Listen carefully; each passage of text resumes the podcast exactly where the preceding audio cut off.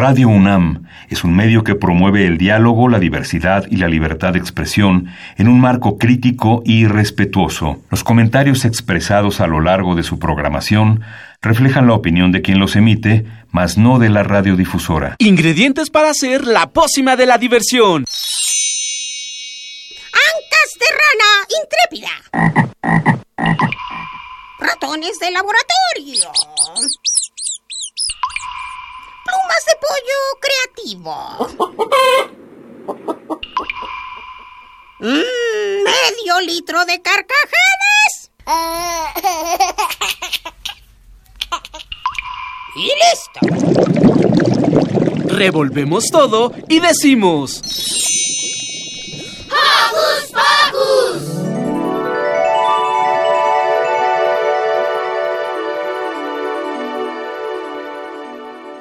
Chica, chica, boom, chica, chica, boom, chica, chica, boom, chica, boom, chica, boom, boom, chica, boom, chica, boom, chica, boom, boom, boom, chica, boom, chica, boom, chica, boom, boom, boom, chica, boom, chica, boom, chica, boom, boom.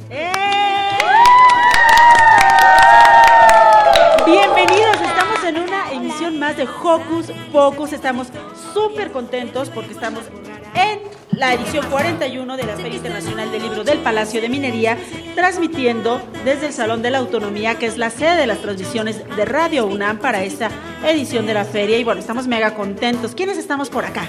Bueno, yo soy Mili y les mando un beso y estoy súper feliz de estar acá. Yo soy Magali y estoy lista para iniciar este programa. Hola amigos, yo soy Lucy y estoy lista para empezar con toda la actitud. Yo soy Diego y estoy muy feliz de estar aquí para iniciar otro sabadito con esta emisión. Hola, yo soy Demián y estoy muy emocionado de estar en otro programa de Hocus Pocus. Yo soy Liber y estoy muy feliz de estar aquí este sábado. Bueno, yo soy Silvia, les mando un beso sonoro y agradezco por supuesto a todo el equipo de Radio UNAM que ha hecho posible esta transmisión. Empezamos, si se me va alguien, me avisan, no me vayan a reclamar después. Ivonne Gallardo, Carmen Sumaya, Lisbeth Salado, Sharani Ballesteros, Lili Ortiz, Liliana Galán, Andrés Ramírez, Arturo González, José Gutiérrez, Rubén Piña. Ahí tenemos a una compañera ingeniera, Vanessa. A Vanessa, tenemos por aquí a José de Jesús Silva, que está en nuestra cabina, nuestro operador intergaláctico. Bueno, gracias a todos ellos, por supuesto, a la licenciada Maripaz Jenner. Aplauso para mi jefa, por favor. Y pues les voy a ganar mandando saludos. Voy a mandar saludos a Mini, Santi y a Alex, como siempre. Saludos, rápido, rápido. Yo a mi familia y a mis amigos que nos están escuchando hoy. Yo a mi super amiga Ashley, que hoy cumpleaños. ¡Feliz cumpleaños! ¡Feliz cumpleaños! Yo le quiero mandar a todos mis amigos de la escuela y a mi familia. Yo le quiero mandar saludos a todas las personas que me están escuchando y a mi amiga Sofía. Yo le quiero mandar saludos a mis amigos y a mis abuelos. Yo le quiero mandar saludos a mi tía, a mi abuelita, a mi mamá, a mi hermana y a mi papá. Saludos a todos ellos y hoy tenemos un programa especial que va a terminar al 10 para las 12, así es que tenemos más de hora y media con ustedes. Vamos a hablar con la gente hermosa de aquí del Palacio de Minería para que nos platique qué va a haber en esta edición. Tenemos invitados mega especiales que nos visitan desde el estado de Veracruz, ya escucharán ustedes, y otras invitadas también mega especiales que nos visitan desde León, Guanajuato. Vamos a tener este programa cargado de información literaria, de libros, de todo lo que acontece aquí en los pasillos del Palacio de Minería. Pero ¿qué les parece? Sí, primero nos vamos a una super rola para comenzar este programa y...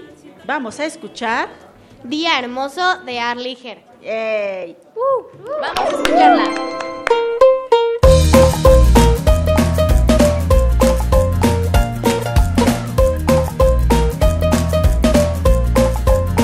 Si el día te pinta gris y no te quieres levantar, recuerda que tienes en ti una fuerza especial.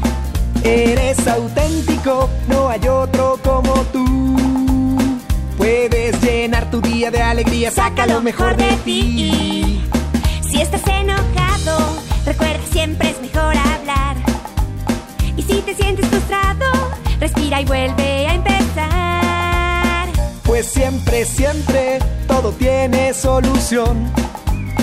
Solo confía, no lo olvides, no estás solo, tú eres un campeón. Hoy es un día hermoso, maravilloso, es para compartir. El sol está brillando, pajarillos cantando, al verte sonreír. Puede ser divertido, con calor o frío, todo depende de ti. Pues no importa que llueva en plena primavera, si decides ser feliz.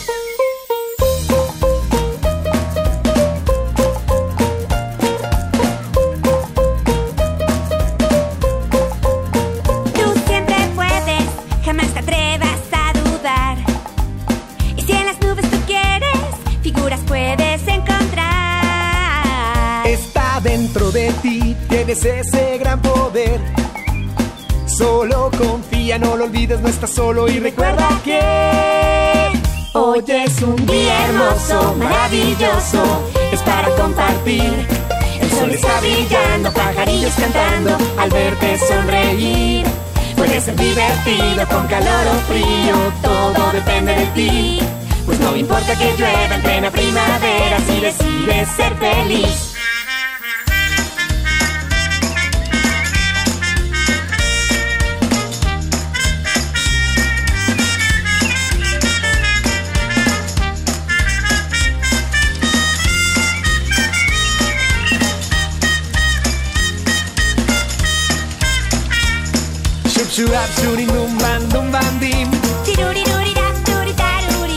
Hasta el cielo tú puedes llegar. La vida es solo para disfrutar. La la la la. Shurulala. Matsuama. Un mundo perfecto puedes lograr. ¡Yay! Hocus Pocus, desde la Feria Internacional del Libro del Palacio de Minería.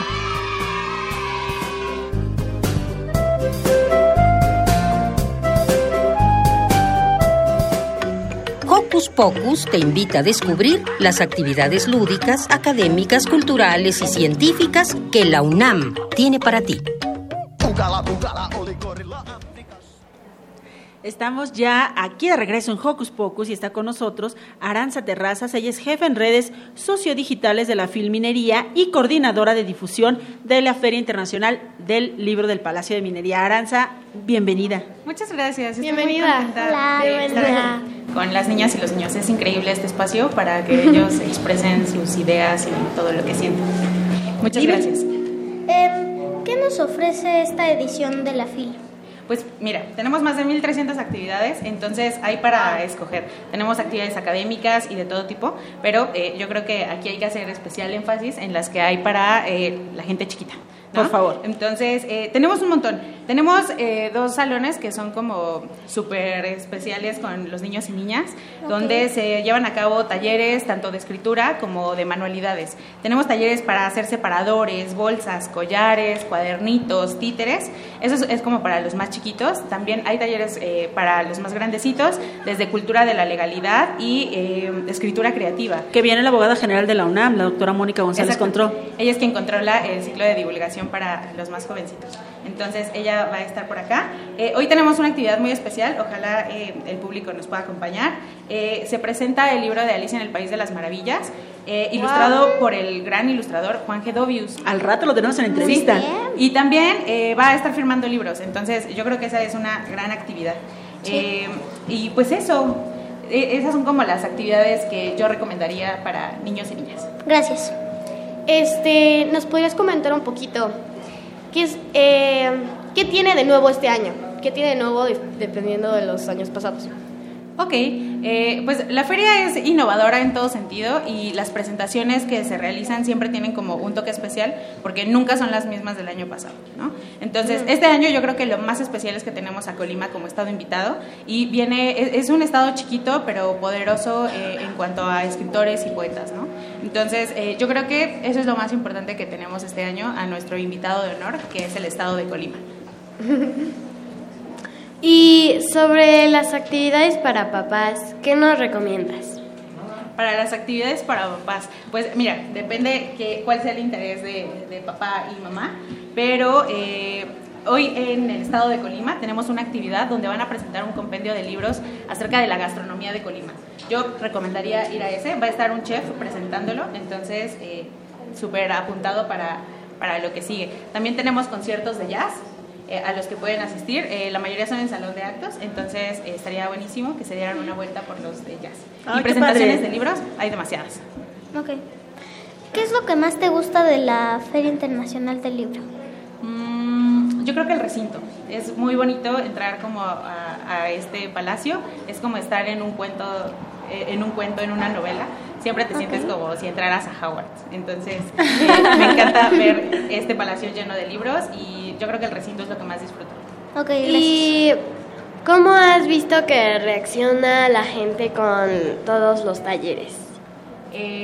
Pues a los niños les gusta mucho y los papás siempre se van muy satisfechos de que pueden recorrer los pasillos mientras sus hijos e hijas están tomando un taller. Entonces, la gente reacciona muy bien, los salones casi siempre tienen cupo lleno, de hecho eso es como una garantía. Entonces, yo creo que eso, la gente reacciona increíble. Y cuéntanos un poquito, tú que has ya pasado por esta experiencia algunos años, ya nos habías dicho,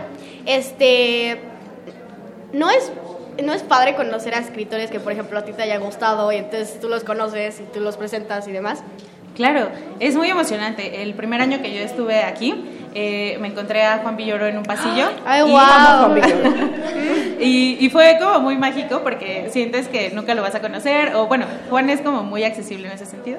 Pero bueno, verlo aquí de frente y poderlo saludar y tomarte una foto con él si quieres y encontrártelo en el pasillo, a mí me parece increíble. Una experiencia que Minería ofrece. Porque es un palacio tan grande, pero a la vez tan chiquito, que encontrarte a los escritores y escritoras es súper fácil. Además, siempre son como muy, muy buena onda y siempre están dispuestos a platicar de él. Aranza, platícanos un poquito del número aproximado de personas que participan en cada edición de la feria, porque de repente nosotros entramos y estamos bien felices y vemos pasillos, libros, actividades y demás, pero hay un mundo de trabajo atrás de esta feria. Claro, sorprendentemente el equipo que trabaja en Minería es de 11 personas. 11 personas organizan este evento y un mes antes de que empiece aproximadamente se incorpora un grupo de 90 becarios y becarias. Estos son chicos de psicología, comunicación, de un montón de carreras que se incorporan para dar apoyo y soporte. Todas las cosas que vemos aquí, sí, son planeadas con un año de anticipación por esas 11 personas y aunque es mucho trabajo porque es una feria enorme, los becarios son fundamentales para que esto se pueda llevar a cabo. Entonces, eso. Antes de la pregunta de Mili, por favor, un aplauso para esas 11 personas que hacen posible esto.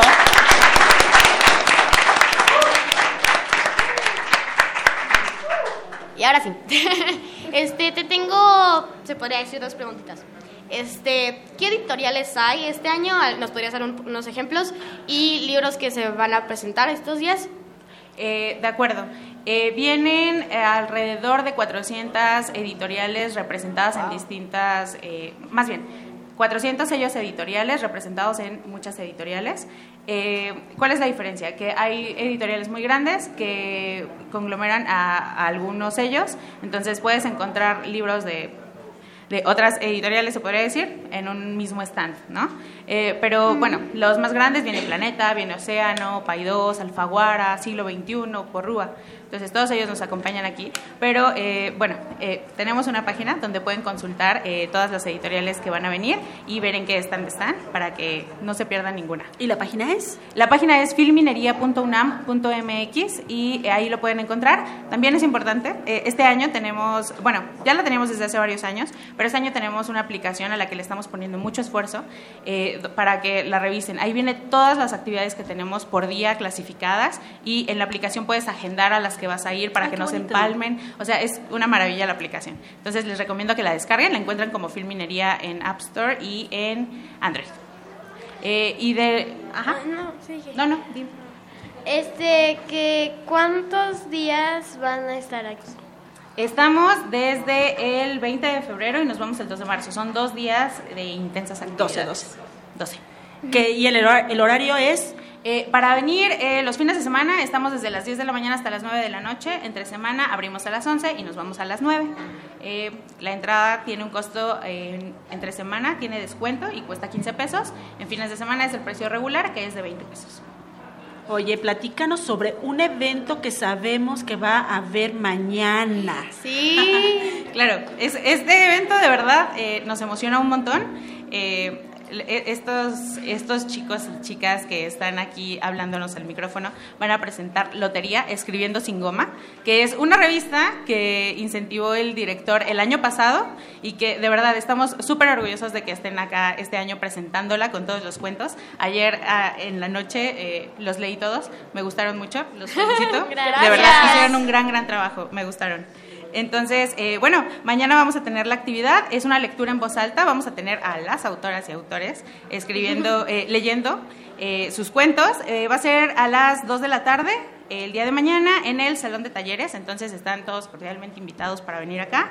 Y tenemos un invitado especial, va a venir el director de la feria a esa actividad para escuchar las actividades que él mismo incentivó a que se escribieran. De su parte, les tengo una felicitación muy grande, él está muy orgulloso, él también ya los revisó y mañana quiere escucharlos en su propia voz. Gracias. Y rápido, ¿nos puedes decir el costo de los talleres? Los talleres no tienen ningún costo. Con la entrada puedes pasar a todas las actividades y talleres que se ofrecen en la feria. Sin embargo, hay que considerar que el aforo es limitado, entonces hay que llegar con tiempo para poder obtener un lugar, porque por protección civil ya después no nos dejan pasar. Sí, perfecto. Gracias. Pues Aranza, muchísimas gracias por inaugurar con nosotros esta edición del programa. ¿Y qué les parece? Nos vemos mañana. Sí, claro, voy a estar ahí. Sí, hasta mañana. Nos vamos con una rola que se llama, ¿cómo se llama, Maga? Ejercitarse 11 niños. Y va dedicada especialmente para mi sobrino Cristian, que cumple años. Abrazo para él. Feliz cumpleaños, mi amor, te quiero mucho. Y vámonos con Ejercitarse de 11 niños. Chauito.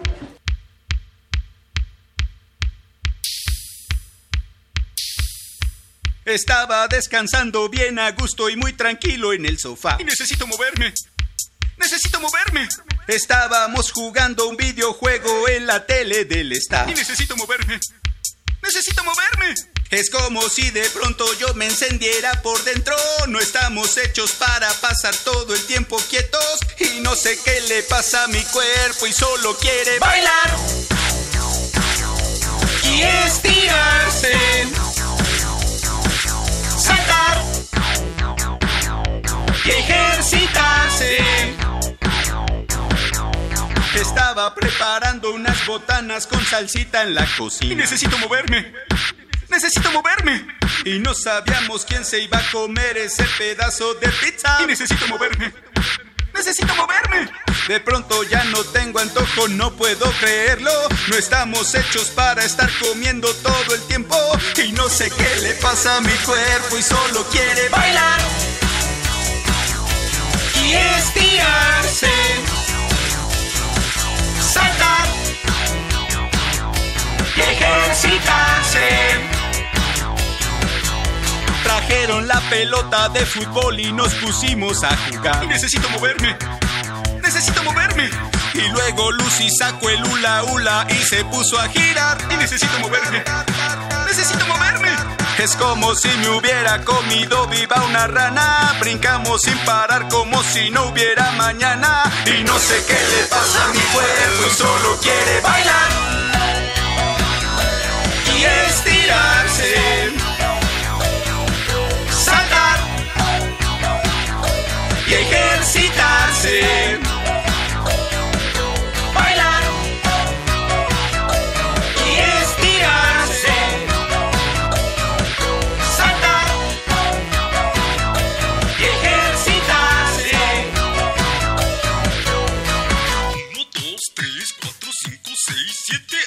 1, 2, 3, 4, 5, 6, 7, 8. 1, 2, 3, 4, 5. Bailar y estirarse.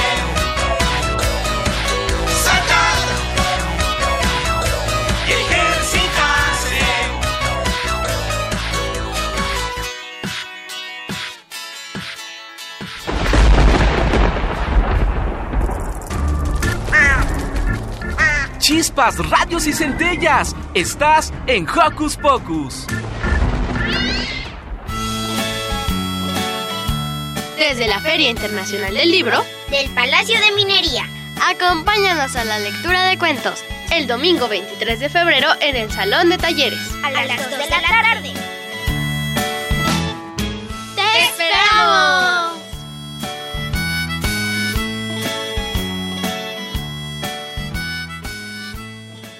Seguimos aquí en Hocus Pocus desde la edición 41 de la Feria Internacional del Libro en el Palacio de Minería y ya está con nosotros el maestro Jorge Robles, director de publicaciones de la Universidad Autónoma del Estado de México. Bienvenido. Muchas gracias chicos, encantado de estar aquí con ustedes. De nada, mucho gusto. Cuéntanos, ¿vas a presentar libros o algo así? Así es, Es muy curioso, les pongo un poquito el contexto. Por favor. Somos una universidad pública, obviamente somos una institución de educación superior. La editorial de nuestra universidad, pues de manera normal publica libros académicos, ¿no? O sea, los libros que hacen nuestros profesores de química, de biología, ¿no? De muchas ramas de la ciencia, exactamente. ¿Los libros de texto? Como libros de texto, exactamente. Y eso es lo que nosotros publicamos como universidad, como editorial universitaria. Sin embargo, nos dimos cuenta que de repente podíamos explorar un poco en este tema de publicar cuentos infantiles, cuentos para niños, y entonces nos dimos a la tarea de realizar un concurso. O sea, la universidad abrió un concurso para que la gente nos trajera sus cuentos infantiles y nosotros los pudiéramos publicar. Esto resultó lo que empezó como un experimento, digamos, porque es algo muy innovador para una universidad, no hacemos cuentos que regularmente no tenemos. Sí, que no atienden al público infantil. No atendemos al público infantil. Sino más bien como libros para estudios jóvenes. Para el estudio, para los jóvenes de la prepa, para los jóvenes de la universidad, de los que están estudiando su licenciatura y hasta su posgrado. Entonces, era algo completamente nuevo el aventurarnos a decir, bueno, vamos a hacer un concurso en donde vayamos a invitar a la gente a que nos envíe sus cuentos infantiles, nosotros los vemos y empezamos a publicar cuentos infantiles. Esto lo hicimos desde hace 4 años, que tenemos esta convocatoria, se hace anual a través del Centro de Actividades Culturales de la Universidad. Convocamos a la gente para que nos haga los cuentos infantiles y bueno, pues ya de repente nos dimos cuenta de que fue un buen experimento, que a los chicos les gustaban mucho estos cuentos, que resultaba muy innovador para una universidad publicar estos cuentos y bueno, pues ya desde hace les comento como 3 o 4 años venimos y traemos nuestros cuentos infantiles aquí a la Feria de Minería y a muchas otras ferias, pues para que los conozcan, que es parte de la publicación, es parte de lo que está publicando nuestra universidad. ¿Cómo ven? ¿Cuándo se van a presentar estos cuentos? Mira, nosotros vamos a presentar a todos los ganadores de los cuentos infantiles el día 24 de febrero a las 17 horas, a las 5 de la tarde. Ajá. En el pabellón Estado de México. Entonces estamos invitando a todos los chicos para que nos acompañen, para que vean estos últimos 3 ganadores. Son 3 cuentos ganadores los que vamos a presentar este día 24 de febrero. Uno que se llama Frutilandia y el Dino Pepino Feroz. El Dino Pepino Feroz es particularmente mi personaje favorito. Wow. Pepino Feroz, se oye padrísimo. Es el Dino Pepino Feroz, es un pepino enorme que wow. Bueno, ya después lo hacen chiquito y ya no les voy a contar el cuento porque lo tienen que leer, que eso es lo más importante. Después tenemos otro cuento que se llama El Concierto de las Flores, que también lo vamos a presentar ahí. Y el tercero que se llama Milo, el héroe de 2 reinos. Estos 3 cuentos que fueron los ganadores, el primero, segundo y tercer lugar, son los que vamos a presentar este día aquí en la Feria de Minería y que los invitamos muy cordialmente para que vayan todos. Muchas gracias. Está bien. ¿Estarán presentes los niños que ganaron? Sí, claro. ¿El concurso? Los libros no los escriben los niños. Es decir, los libros los escriben ¿adultos? Escritores, adultos, alumnos. Okay. Y los ilustran también gente de la propia universidad. Ellos son los que van a estar presentando el libro, los ganadores, los autores, digamos, de estos cuentos infantiles. Y con ellos vamos a hacer esta dinámica y por supuesto pues también libros gratis para los niños que digan que lo escucharon en Hocus Pocus. Wow, ¿qué tal? Eso es el 24 a las 5 de la tarde. Esto es el 24 de febrero a las 5 de la tarde en el Pabellón Estado de México. Este es aquí en el segundo piso del Palacio de Minería. Ahí vamos a estar presentando, y además de muchos otros libros que también presentamos aquí normalmente aquí en la Feria del Libro. Y por favor, ¿nos podrías comentar a qué edades están dirigidos? Fíjate que es para niños, o sea, completamente niños desde que empiezan a leer, desde los 6 años y hasta los 12 o 15 años, ya que se vuelven más, más jovencitos. Ahorita me recuerdas algo que es muy importante. Sí es para la edad de los niños, ¿no? Ajá. Y para los chicos que pueden leer. Pero fíjate que también en la universidad, les voy a platicar, hicimos una iniciativa en la que dijimos, bueno, nos hemos encontrado que también hay niños que tienen algunas capacidades diferentes. Hay niños que son débiles visuales, hay chavos que no ven bien. Entonces decidimos en la universidad también una iniciativa muy innovadora. Nos decidimos hacer cuentos infantiles para niños invidentes. ¿Ustedes conocen el sistema Braille? Sí, claro. Cómo van picado el papel. Sí. Bueno, pues nosotros justamente en esta misma fecha vamos a presentar un cuento infantil que se llama El héroe de la imaginación, del Cucuy. Eso también luego les platico cómo está el tema. Pero lo que está muy padre de este cuento es de que tú, además de que lo puedes leer, porque viene ilustrado el cuento, lo puedes leer, también lo hicimos con sistema Braille. Es decir, que los chicos que son débiles visuales o que son invidentes van a tener la posibilidad de leer este cuento en el sistema. También es algo que es sumamente novedoso. Nosotros evidentemente tenemos la idea, como tú me dices, ¿de qué edades son? Bueno, sí, estamos enfocados a chavos, ¿no?, que van entre estas edades, pero además encontramos que también hay chavos que los podemos pensar que los estamos excluyendo porque son invidentes o porque son débiles visuales. Entonces la idea es de que toda esta iniciativa de crear los cuentos también ya la estamos haciendo para chicos invidentes. Están siendo incluyentes. Estamos siendo incluyentes, porque eso es bien importante en la sociedad actualmente, que ustedes, los chicos, desde ahorita ya lo entiendan, que ya lo sepan, que hay que ser incluyentes, no hay que discriminar a nadie.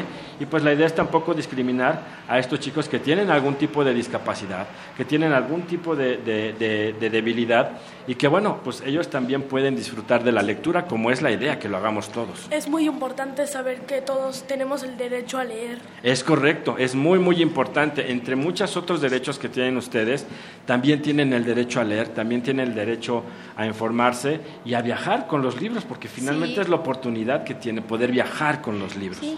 Exacto, porque es muy importante, y así fomentamos la cultura de otro modo, pero la fomentamos. Así es. Y para los adultos, ¿qué tipos de oferta tienen de libros? Para los adultos, ya el fondo editorial pues ya es muy amplio. Los invitamos aquí en el comercial a que pasen al stand de la Universidad Autónoma del Estado de México, aquí en el segundo piso, donde todas nuestras novedades pues básicamente se derivan de los estudios o de las investigaciones que hacen nuestros docentes, nuestros investigadores. Entonces hay tema de lo más variado, como podemos hablar de cuestiones arquitectónicas, de veterinaria, también de cultura, y tenemos también de manera muy relevante, además de los libros académicos, también hacemos un concurso de narrativa y de poesía.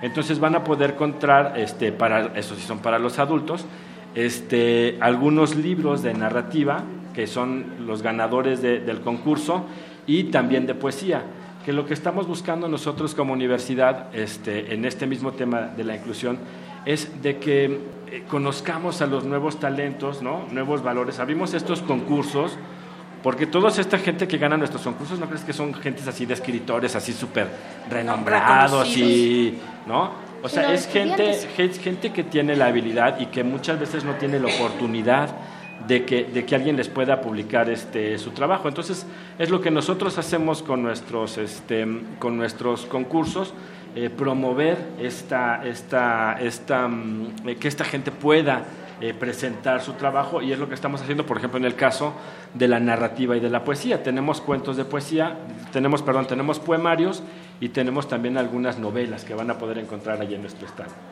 Recuérdanos dónde se ubica su stand aquí en la feria. El stand está ubicado en el segundo piso, justamente de aquí del Palacio de Minería, subiendo las escaleras, luego a mano derecha. Wow. Ahí van a encontrar el stand de la Universidad Autónoma del Estado de México. Okay. ¿Y nos podrías platicar qué otros proyectos tiene la universidad? ¿Qué otras cosas planean hacer?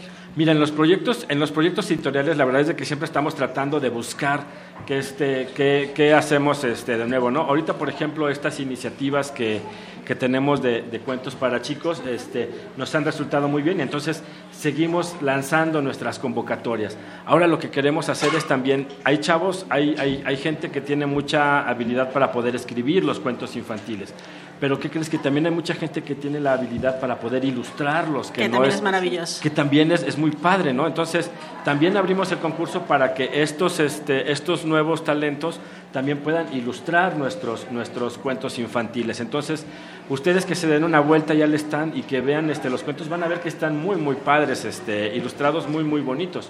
Y, por supuesto, ya entre los planes que tenemos, ya estamos a unas semanas. Lástima que no salió para esta feria, pero ya vamos a sacar un segundo libro de cuento infantil también en braille, que se llama Mi gato no es como los demás gatos.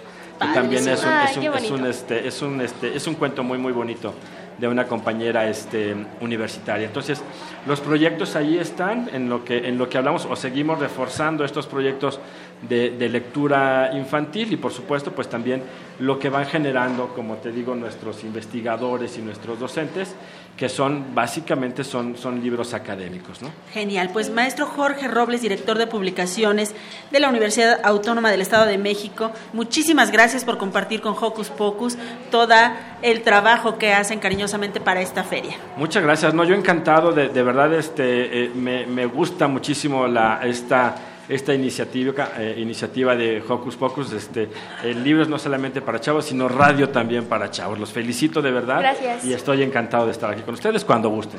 Gracias, Jorge. Y ahora nos vamos con una rola que se llama La Imaginación, de La Lechuga Mecánica. Y va especialmente dedicada para Amparo Nadezda, que se levantó desde las 7 a.m. para escuchar Hocus Pocus, y para Ash Lía Lara, que nos ve desde nuestra transmisión en Facebook. La imaginación es lo mejor es la imaginación. La imaginación es lo mejor es la imaginación. La imaginación es lo mejor es la imaginación.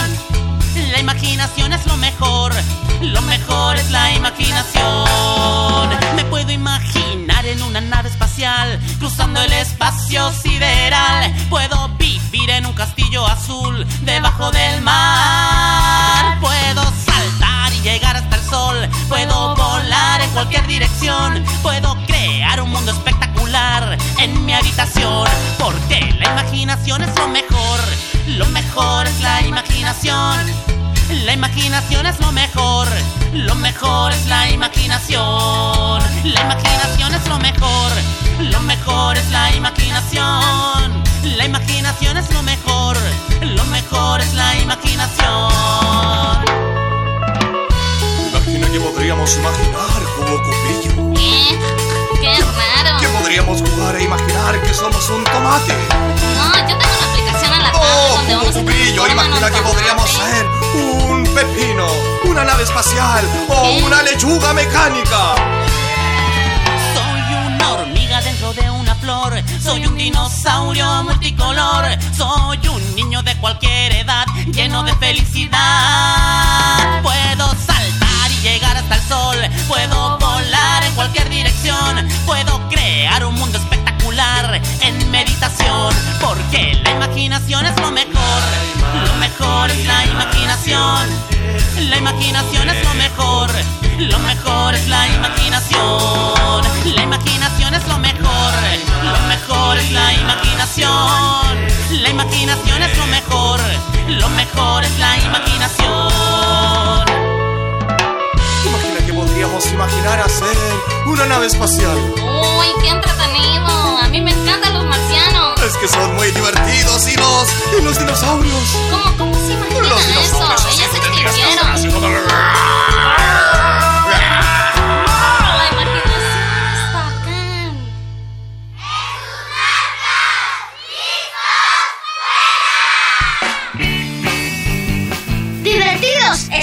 novedosos y rockeros. Así son los integrantes de Cachibache, Rock para Chavitos. Podrás disfrutar de su concierto totalmente en vivo el próximo 29 de febrero desde la Sala Julián Carrillo de Radio UNAM.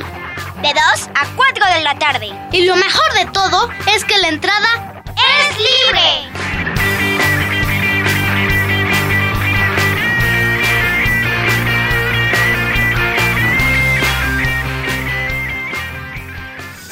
Escuchas Hocus Pocus, desde la Feria Internacional del Libro del Palacio de Minería.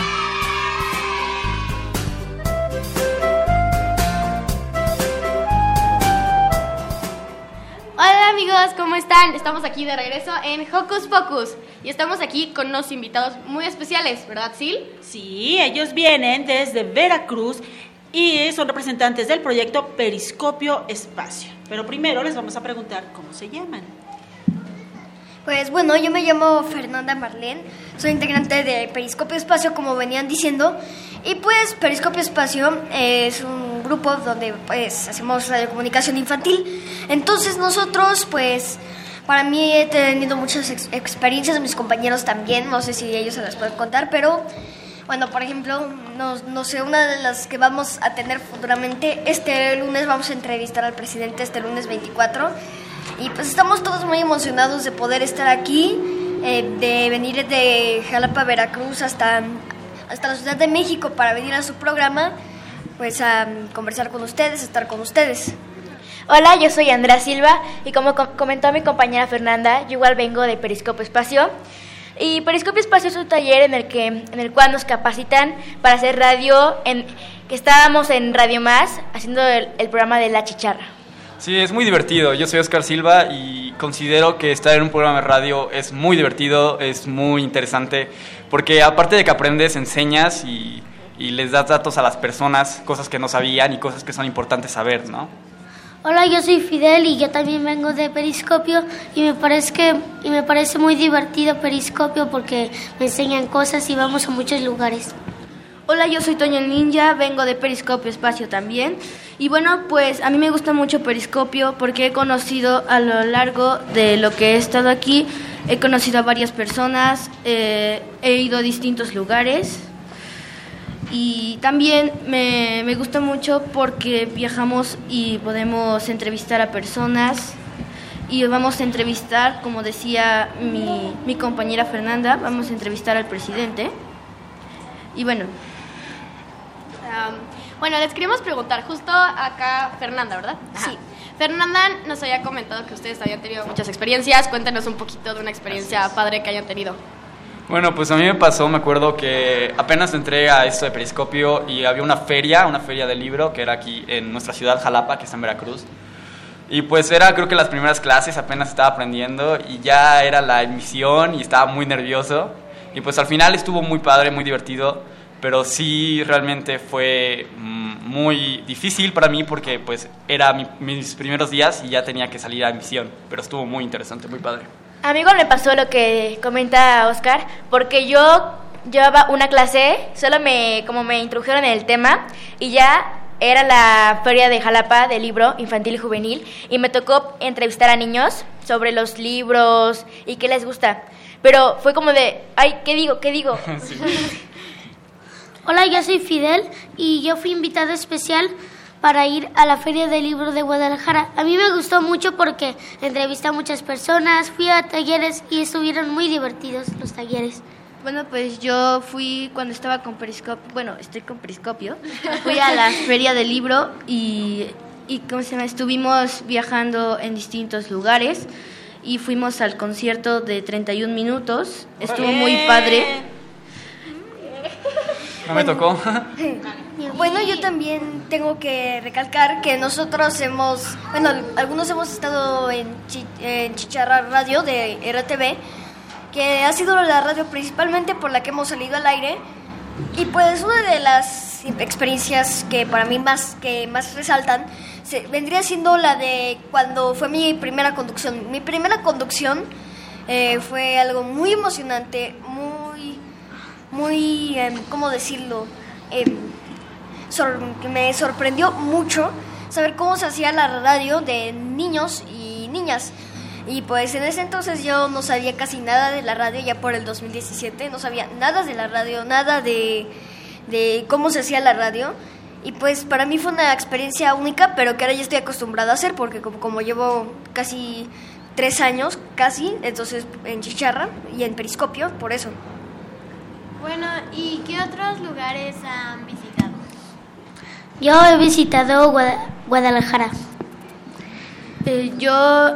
A mí me pasó algo muy bonito y también algo un poquito extraño, que yo en primer lugar en Chicharra no entré por un casting, sino entré porque unos amigos me habían invitado a escuchar cómo conducían, pero ese día no fueron, entonces yo me quedé ahí y me invitaron a que yo pasara. Y bueno, pues cuando pasé cambié mi voz porque, bueno, yo no hablo generalmente así, solo cuando estoy en la radio. ¿Y cómo hablas generalmente? Bueno, generalmente pues soy muy tímido, muy callado, pero cuando estoy en la radio me puedo soltar y puedo hacer distintas cosas. Y también cuando entré fue muy gracioso porque primero pensaron que yo no iba a hablar, que iba a ser muy tímido, y al momento empecé a hablar y descubrieron que yo tenía otra voz. ¡Qué bonito! Mi única experiencia que he viajado con Periscopio Espacio es esta, porque solo me tocó la Feria de Jalapa, porque llevo muy poquito tiempo, llevo 6 meses en La Chicharra, junto con Oscar. Así es, así es. Y pues sí, creo que son los únicos viajes que hemos realizado. ¿Qué les inspiró a hacer un programa de radio? Bueno, yo creo que muchas cosas. Pues, la verdad, este proyecto es gracias a Yetzi y a Linda Mújica, que nos han estado apoyando durante todos estos años, desde nuestros inicios, 2017 más o menos, a principios de 2017, se inició nuestro proyecto de Periscopio Espacio. Entonces, como tal, no fue una idea, sino que el programa ya estaba como creado. Y técnicamente el Periscopio Espacio es otro grupo en el que nosotros también integramos, y este grupo nos sirve para expresarnos y nos capacitan y nos enseñan cosas dentro de este como grupo para poder hablar y expresarnos mucho mejor en un micrófono ante todo el público y más de 1,000,000 de personas. O sea, tenemos que saber manejar medios para comunicarnos. Bueno, yo quería comentar algo. Pues que yo también me siento como, o sea, entiendo de lo que hablan, sí. Porque pues yo he pasado más o menos por lo mismo. Al igual, yo fui a la Feria de Guadalajara, o sea, sí entiendo lo que dicen y me parece como que, sí, o sea, no sé, como que me comunico bien con ustedes, los entiendo. Sí, es muy, muy, muy padre. Yo me metí a Chicharra porque para mí, como estar en una cabina y enfrente del micrófono era como de wow.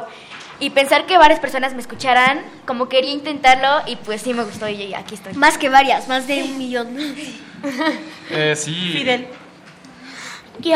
Yo quise entrar a Chicharra porque mi mamá me dijo que estaba, así que a mí me gustó porque me gusta estar en muchos talleres, así que me quise meter. Bueno, pues yo decidí entrar a Chicharra no simplemente por... Bueno, la verdad yo entré, no sabía de qué era, de qué se trataba, pero luego me empezó a gustar cuando descubrí que era para hablar y bueno, como yo hablo mucho, ¿no eres tímido? Cuando tengo confianza yo hablo mucho y bueno, pues por eso me metí a Chicharra, porque primero solo fui a grabar y como les digo, no hice ningún casting. Entré por una cápsula que hice improvisada, entonces pues así fue como entré a Chicharra. Muy bien, y ahora otra que habla mucho, que soy yo, le va a pedir a Linda que venga por acá a platicarnos rápido. Ustedes no saben, pero ella es así como, bueno, ella y otros adultos que tenemos también por aquí, son como de los guías, de los líderes, de los impulsores de este proyecto tan bonito. Hola, Linda. Hola, ¿qué tal? Y por acá tenemos a Yetzi, ¿cómo están? Buenos días. Cuéntenos un poquito acerca de este proyecto, chicas. Pues somos Yetzi y Linda, somos coordinadoras de Periscopio Espacio y hacemos este tipo de trabajos con niñas y con niños. La premisa que defendemos es la comunicación participativa y defiende tres derechos de niñas y niños específicamente, que es el derecho a la participación, el derecho a la libertad de expresión y de acceso a la información, y el acceso a las tecnologías de la información y la comunicación.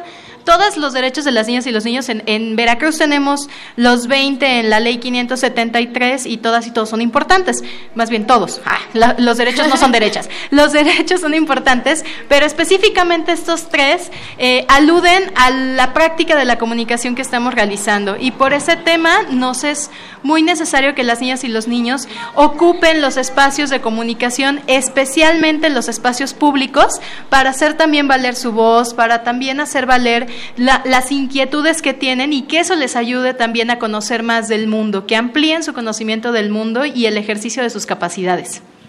Y bueno, hemos conformado un grupo de comunicación infantil, nos reunimos todos los miércoles para impartir un taller de radiocomunicación, y en este taller las niñas y niños adquieren las habilidades y técnicas necesarias para participar en programas radiofónicos y en algunas producciones audiovisuales.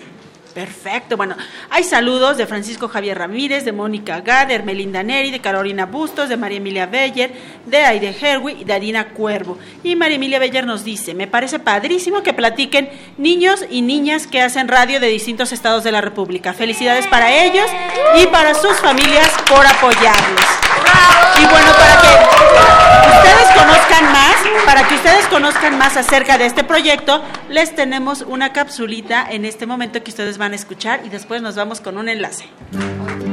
Para quien le gusta el lomo, para quienes les gusta la pasta y para quien prefiere la sopa de letras. ¡Come letras!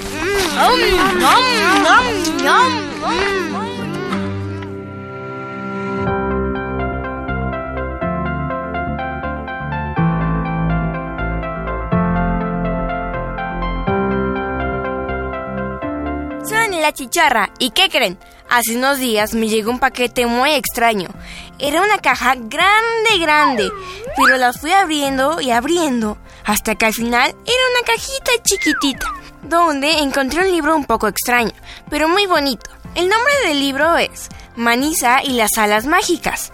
Cuando lo vi, no tenía tanto interés por leerlo, pero de repente, en cada página que pasaba, me di cuenta de que me gustaba y de que me sentía identificada con la personaje principal, que era una niña como yo.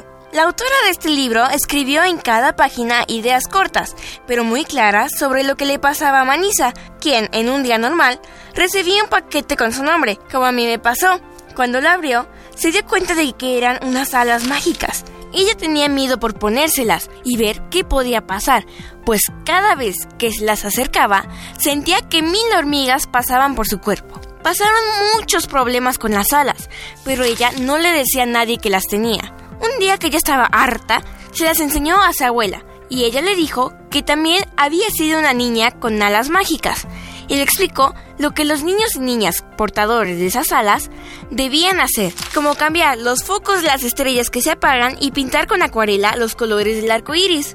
Si quieres saber qué más se puede hacer con estas alas, tienes que leer el libro Manisa y las alas mágicas, escrito por Marta Elena Romero y publicado por Tlacuilo Ediciones. Se despide de ustedes Daniela Cházaro y sigan en sintonía con más programación.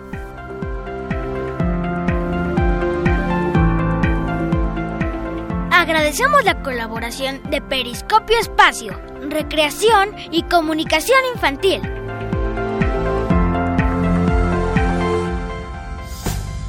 Hocus Pocus, desde la Feria Internacional del Libro del Palacio de Minería.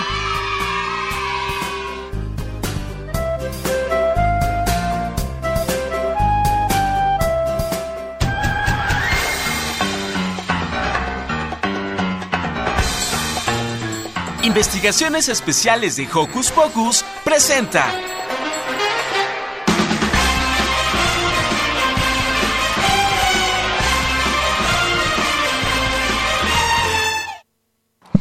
¡Que viva Hocus Pocus, Radio UNAM y la Feria Internacional del Libro del Palacio de Minería!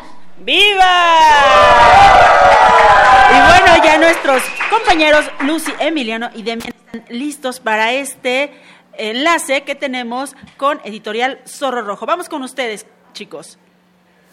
Hola amigos de Hocus Pocus, yo soy Lucy y aquí están conmigo Emiliano y Demian. Y aquí vamos a hacer un enlace, vamos a tener una entrevista. Eso nos acompaña, aquí está con nosotros nuestra amiga Yolanda. Hola Yolanda, ¿cómo estás? Bien. ¿Nos podrías contar un poco sobre los tipos de libros de la editorial del Zorro Rojo? Sí, el Zorro Rojo maneja infantiles, juveniles y de adultos. Los textos que maneja son todas íntegras, todo es ilustrado. Para cada tema, para cada libro, se busca un ilustrador que se especialice en ese tema. Un poco el concepto de la editorial es retomar la idea del libro como un objeto duradero y no como un objeto desechable. Es una editorial creada en España que se distribuye en España, México y Argentina. ¿Como para qué edades son los libros? Para bebés, para niños ya más, un poquito más grandes, niños ya de 10 años, un poquito ya más juvenil que ya les más, y adultos. Para los niños, ¿qué tipos de libros tienen? ¿Sí? Para los niños tenemos libros de aventuras, la mayoría de las historias que tenemos son autoconclusivas, tratan sobre animales, sobre el amor propio, la naturaleza, el arte. Bueno, nos estabas platicando de un libro muy padre, ¿ese nos lo recomiendas? Sí. Y cuéntanos de qué se trata. Sí, Mi vida de abeja fue una novedad el año pasado. Es un libro narrado por una abeja en el que te platica todo un año de su vida a través de un poco de texto, onomatopeyas y la ilustración. Lo que es muy bonito en esta edición son las hojas que tienen tinta directa y entonces queda así muy muy bonito el tono del amarillo. Y además la intención del autor es concientizar sobre la importancia que tienen las abejas, dándote al final los tips por los cuales son importantes y unos consejos que son consejos prácticos que tú puedes aplicar desde tu casa para ayudar a salvarlas de la extinción. Está muy bien. ¿Ya? Pues, ¿cuál es tu libro favorito? ¿De toda la editorial? Bueno, de los infantiles, mi favorito es uno que se llama Ola Azul. Ola Azul es una historia muy épica y muy trágica, pero es una historia increíble. ¿Quieres que te diga de qué va? Sí. Ola Azul es la historia de un caballo que nace azul.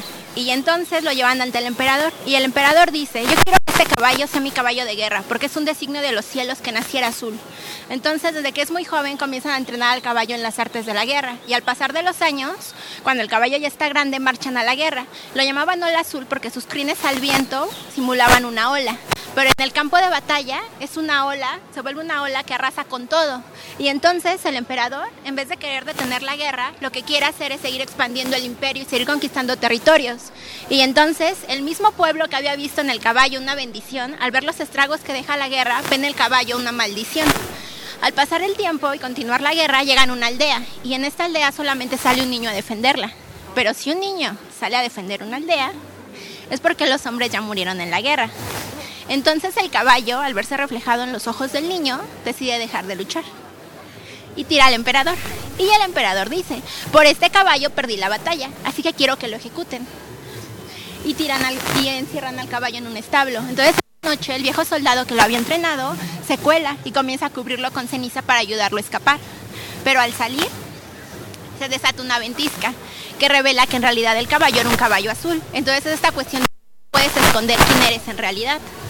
A partir de ese momento, ellos comienzan a huir del ejército. Cuando logran perderlos, el caballo va muy herido porque muchas de las flechas de los arqueros le dieron. Y llegan a un río. En este río al que llegan, aparecen tres personajes, un anciano, una mujer y su bebé.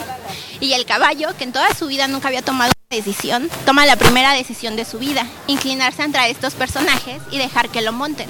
Entonces él comienza a cruzar con ellos el lago, pero el azul es un caballo enorme y muy fuerte. Entonces a cada paso que da, el lago que está congelado se va quebrando.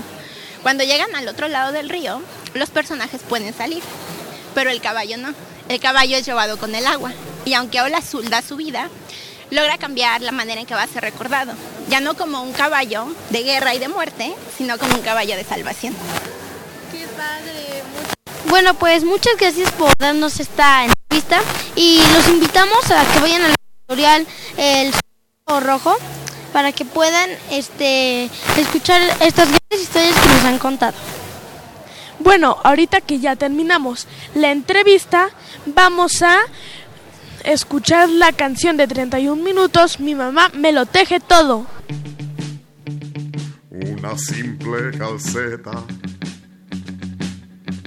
para abrigar mi entumido pie, era de lana, de hermoso violeta, con gran esmero, tejida a crochet. Después mamá tejí otra calceta, porque de frío crujía el otro pie. Quedó más larga, pero más estrecha. No era violeta, sino que café. Desde aquel momento nunca más paró, sentada frente a la tele, tejió, tejió y tejió. Mi mamá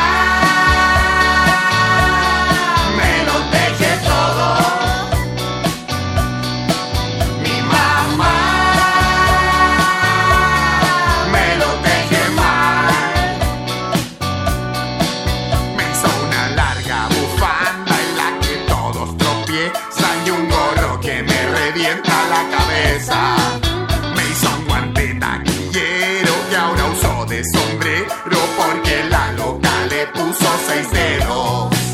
Mi mamá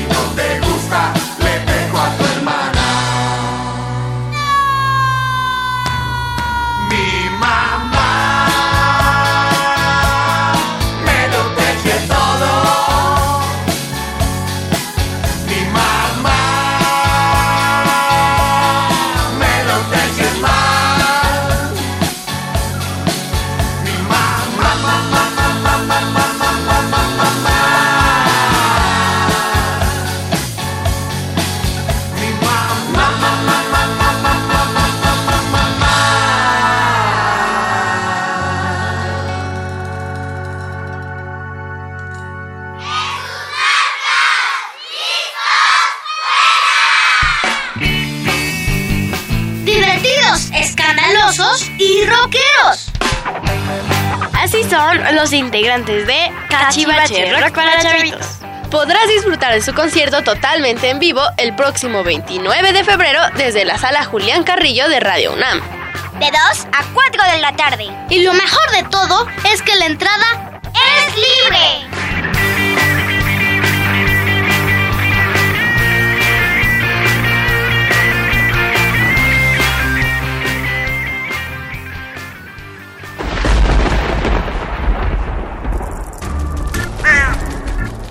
Chispas, rayos y centellas. Estás en Hocus Pocus. Hola Hola, estamos en la Feria Internacional del Libro en Palacio de Minería en Hocus Pocus. Exacto, y ya tenemos aquí a Abde Lasis Zúñiga, él es coordinador del equipo de lecturas del programa Promotores Culturales de la Ciudad de México. Bienvenido. Bienvenido. Hola. Muchas gracias. Hola. ¿Qué tal? Pues, ¿qué tienes para darnos estos días? Pues, tenemos un montón de programación y de actividades culturales dentro de nuestro centro de lectura. Antes que nada estoy muy emocionado también por estar aquí. Y nosotros también es la primera vez que estamos en esta feria como equipo activando este espacio. Entonces estamos también muy emocionados y pues ojalá nos puedan visitar. Gracias. Tenemos varias presentaciones de libro, tenemos charlas con booktubers, tenemos talleres también para fomentar las lenguas originarias, que es una cosa que este año en el programa estamos muy concentrados y pues... que por cierto ayer fue el Día Internacional de las Lenguas Maternas. Exactamente, y de hecho aquí hicimos algunas actividades para celebrar este día, que es muy importante para nosotras, porque bueno, es importante también entender que la lengua es un instrumento de reacción, es un instrumento político y que es muy importante empezar a reconocer cómo esta lengua se va filtrando también en las palabras que usamos día a día. ¿Puedes repetir las actividades para los que no escucharon? Sí, mira, vamos a tener presentaciones de libro, estas van a cargo del Faro Aragón y de hecho tenemos el día de hoy la presentación del libro Tiempo en Espera de Denise Licea, que es parte de un proyecto que es un taller de escritura creativa. Entonces, este taller permitió que esta persona publicara un libro y que estemos en este momento a punto de presentarlo en la Feria de Minería. También tenemos charlas con booktubers, que son personas que hacen recomendaciones de libros y que están muy al tanto también de lo que está pasando con editoriales independientes, por ejemplo. Y tenemos talleres, tenemos un memorama, tenemos un taller que se llama Iguana Rajada, tenemos una sopa de letras también grandota para que podamos ahí ubicar algunas lenguas originarias y comunidades originarias y pues... cosas de este tipo. Okay. ¿Cuál es tu libro favorito? Híjole, es bien complicado. Mi libro favorito hace unos años era 12 cuentos peregrinos de Gabriel García Márquez. Ah, qué padre. Sí, lo leí como en la primaria, pero ahorita acabo de leer uno que se llama Papeles Falsos de Valeria Luiselli y también me está gustando muchísimo. Bueno, en realidad me gusta muchísimo ese libro. ¿Y por qué tú quisiste hacer esto como oficio? Híjole, pues... es una pregunta bien complicada, porque la vida poco a poco me fue llevando hacia este camino. Yo soy artista visual de formación, o sea, y me dediqué mucho tiempo a la fotografía, al videoarte y a la expresión sonora. Pero poco a poco esto me fue llevando hacia el lenguaje, hacia la literatura. Y entender la literatura no solamente desde los libros, sino también desde la vida cotidiana en general. Y este año lo que pretendemos en el programa es justo hacer este puente, o sea, entender que el libro es una parte muy importante, pero que hay libros para todo, para cocinar, hay libros para jugar fútbol, hay libros para billar, hay libros para tomar agua, hay recetas, en fin, hay un montón de cosas que podemos explotar. Gracias. ¿Qué es lo que más te gusta de tu trabajo? Híjole, yo creo que estar con personas que son altamente creativas. El equipo en el que estoy ahorita, bueno, estoy muy emocionado porque son personas que me hacen aprender muchísimo todos los días y que me hacen también querer seguir generando investigación, generando proyectos interesantes, bueno, para mí interesantes. Abde, dinos en qué sitio geográficamente se encuentran dentro de esta feria de minería para que los visiten en esta su primera participación. Estamos en el centro de lectura. Uh-huh. No recuerdo el nombre del salón, la verdad. Bueno, pero hay una página buscan ustedes Feria Internacional del Libro del Palacio de Minería, ahí les va a aparecer y recuerden que también Aranza ya nos dijo que pueden bajar la aplicación y ahí buscar. ¿Qué vamos a buscar, Abde? Pues en este centro de lectura vamos a encontrarnos también con un acervo que de hecho estuvimos curando con mucha minuciosidad porque este año también queríamos celebrar a Francisco Toledo. Entonces este acervo en realidad tiene que ver con Francisco Toledo. Tenemos ahí por ejemplo unas revistas de proceso en las que él hizo una columna justo para fomentar el espacio para jóvenes poetas, escritores, incluso ilustradores.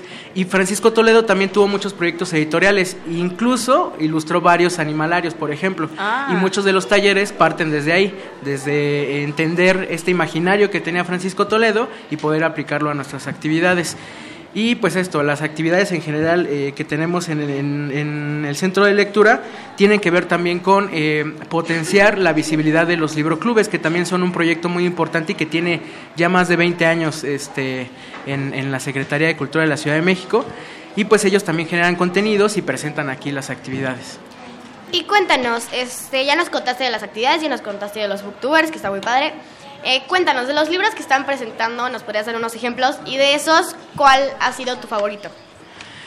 Pues mira, justo, el de Denise Licea, creo que es un libro bastante interesante desde cómo se gesta.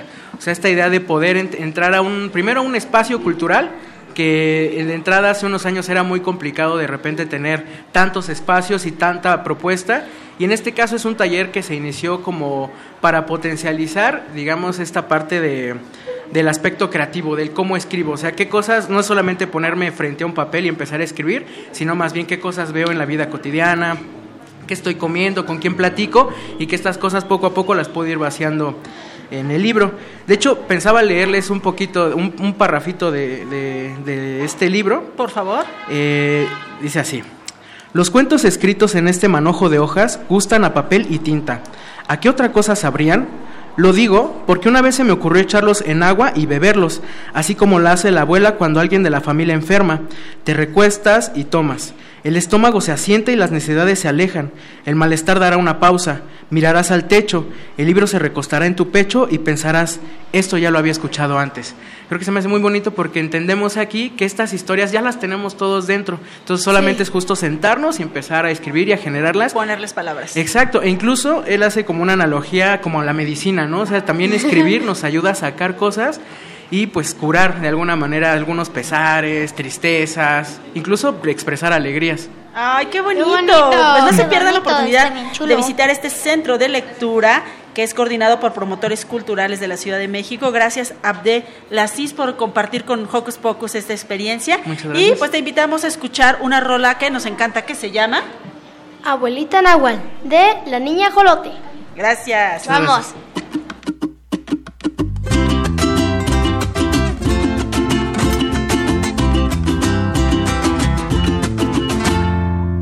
Mi abuelita solía contar que tenía alma de náhuatl, que en las noches podía volar, convertida en un quetzal.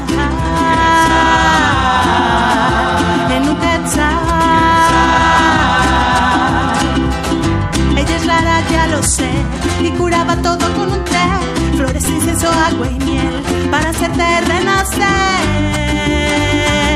Abuelita náhuatl, enséñame a volar, abuelita náhuatl, sabiduría ancestral.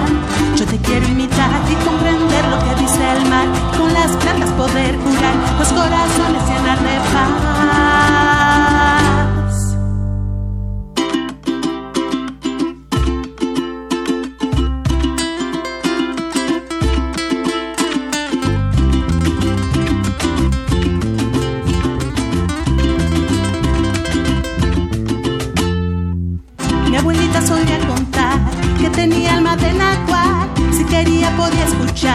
Pachamama, hablar de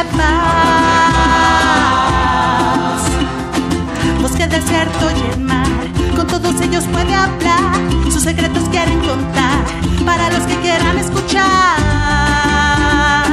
Abuelita náhuatl, enséñame a volar, abuelita náhuatl, sabiduría ancestral. Yo te quiero imitar y comprender lo que dice el mar, con las plantas poder curar los corazones, llenar de paz. Abuelita náhuatl, enséñame a volar, abuelita náhuatl, sabiduría ancestral. Yo te quiero imitar y comprender lo que dice el mar, y con las plantas poder curar los corazones, llenar de paz.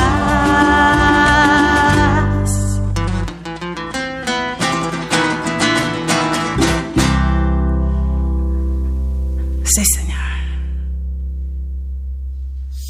Escuchas Hocus Pocus desde la Feria Internacional del Libro del Palacio de Minería.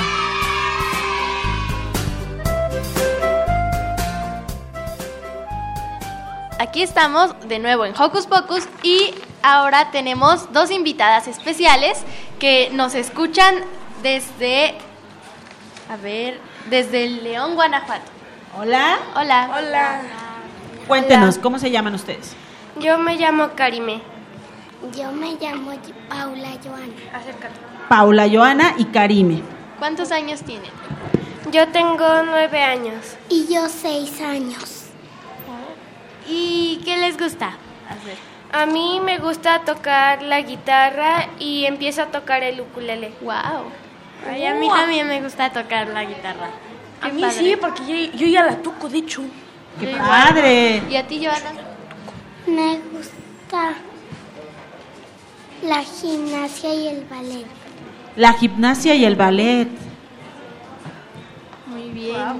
Oigan, ustedes cuéntenos en dónde viven, porque esta es una visita que hacen, pero ¿en dónde viven? Vivimos en León, Guanajuato. ¿Cómo es León, Guanajuato, Joana? Es muy bonito. Es grande, tiene muchos edificios. Por donde vivimos está hasta ahorita el edificio más alto de León. Wow. ¡Órale! ¿Y ya han pasado por ahí, por el edificio? Sí, porque está prácticamente a 2 cuadras de nuestra casa. Wow. Ok, ¿y alguna comida que les guste? A mí me gusta la farfalina, la boloñesa, que es como el espagueti, pero con sopa de moños, y la pizza. La pizza, ¿cuál es tu sabor favorito de pizza? Pepperoni. A mí también. Qué rico. A mí me gusta el queso fundido y la carne. Ay, qué rico. Y sabemos que escuchan Hocus Pocus. ¿Qué es lo que más le gusta de Hocus Pocus? Que es divertido y podemos aprender más cosas. ¿Y a ti, Joana?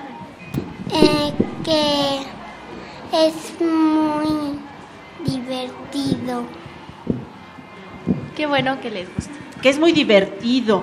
Oigan, hay un evento que sucede año con año en el lugar donde ustedes viven y que es muy importante y que no mucha gente hemos tenido acceso a él. Hablo de un festival de globo. ¿Ustedes han ido? Sí. Cuéntenos. En 2002 volaron solo 25 globos. Cada año se han sumado más globos. En 2010, por el bicentenario de la independencia, volaron 200 globos y más de 200 globos cada año vuelan y pintan el color del cielo. ¡Qué padre! Y wow, están todos invitados. Muchas gracias. Pero para eso tienen que levantarse muy temprano, ¿no? Sí, como a las 6. En mi casa se ve muy temprano. Bueno, se ven porque estamos muy cerca del Parque Metropolitano, pero si vas, ves a todos despegar. Muy bien. Oigan, ustedes son bien afortunadas. Viven cerca del edificio más grande de León y viven cerca del Parque Metropolitano. ¡Qué suertudas! ¿Qué es lo que más te ha gustado, Joana, de estos festivales? De que los globos se ven muy bonitos en el cielo y me gusta mucho verlos. ¿Y nos podrían contar sobre su escuela y sus amigos? Sí, en mi escuela se llama Hispanoamericano. Creo que algunos amigos nos están viendo y oyendo. Y pues saludos para ellos, los que nos escuchan y los que nos están viendo. Nuestra escuela es muy grande, tiene desde kinder hasta prepa. Hay 3 grupos, A, B y C. Y Joana, ¿qué es lo que más te gusta de la escuela? Que tengo muchas amigas y el edificio está muy alto. ¿De la escuela? Que está muy alto la escuela. ¿Y tienen mejor amigo o mejor amiga? Sí. De hecho, ¿cómo se llama? Creo que me están viendo. Esperamos que sí. Sí, se llama Jimena y Paula. Saludos para Jimena y Paula. ¿Y Joanita? Bianca y María José y Leire. Wow. Oigan, chicas, y por ejemplo, si nosotros no hemos ido nunca a León y de repente queremos llegar, ¿qué es lo que nos recomendarían visitar? ¿Qué es lo que no podemos perdernos si vamos a León? El centro es muy grande y bonito. La Plaza del Zapato y la Presa. ¿Y tú, Joana, qué nos recomiendas? Que vayan al Parque Metropolitano y... ¿Y qué más? Y también al... ¿Cómo se llama? ¿Cómo se llama? Trata de acordarte cómo se llama. Bueno, lo que te acuerdas de mí tiene una pregunta para ustedes. ¿Cuál es su libro favorito? El mío se llama Coco. Está en inglés y es como toda la película, pero en un libro. ¿Y el tuyo, Joana? Es Tengo un perrito y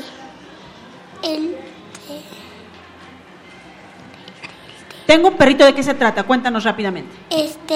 Se trata de que hay muchas razas de perritos y tú puedes elegir cuál tú quieres de perrito porque hay muchas razas ahí.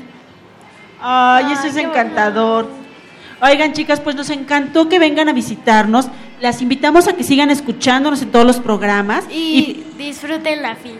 Disfruten la FIL. Y la Ciudad de México. Y la Ciudad de México. Y pueden hacernos quizá alguna capsulita de las cosas que ustedes disfrutan allá en su León, Guanajuato. Y nosotros la transmitimos por Hocus Pocus, ¿va? Gracias. Y ahora, para ustedes y para todos los que nos escuchan, nos vamos con Maga.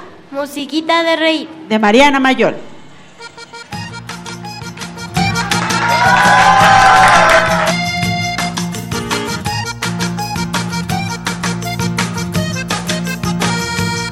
Primero siento el hombro izquierdo en movimiento que me marca cada acento, que la música es en mí. Ahora sospecho que muevo el hombro derecho, todo el pecho y los dos hombros, ya no sé qué va a seguir. Mas cada vez que escucho esta musiquita se me ensancha la boquita y me empiezo a sonreír. Qué cosa loca que se me estire la boca, que me ría cuando tocan musiquita de reír.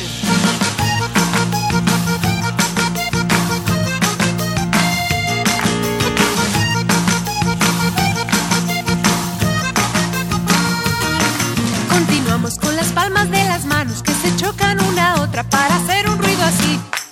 Y ahora empieza a pesarme en la cabeza, se me va de un lado al otro, se me mueve porque sí. Mas cada vez que escucho esta musiquita se me ensancha la boquita y me empiezo a sonreír. Qué cosa loca que se me estire en la boca, que me ría cuando tocan musiquita de reír.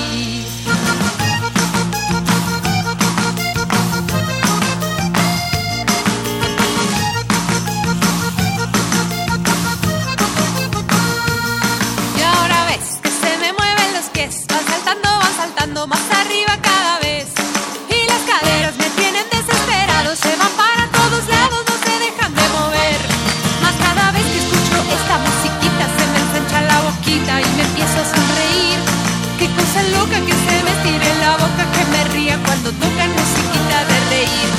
Qué cosa loca que se me estire en la boca, que me ría cuando tocan musiquita de reír. Qué cosa loca que se me estire en la boca, que me ría cuando tocan musiquita de reír.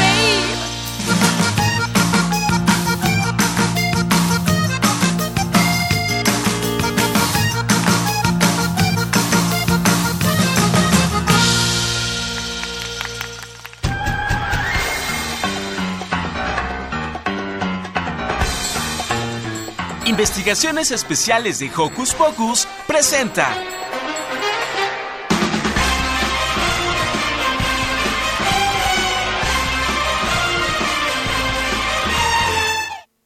y seguimos aquí en Hocus Pocus con cabina llena aquí en el Salón de la Autonomía, nuestras amigas de León, nuestros amigos de Veracruz y toda la gente que nos está escuchando.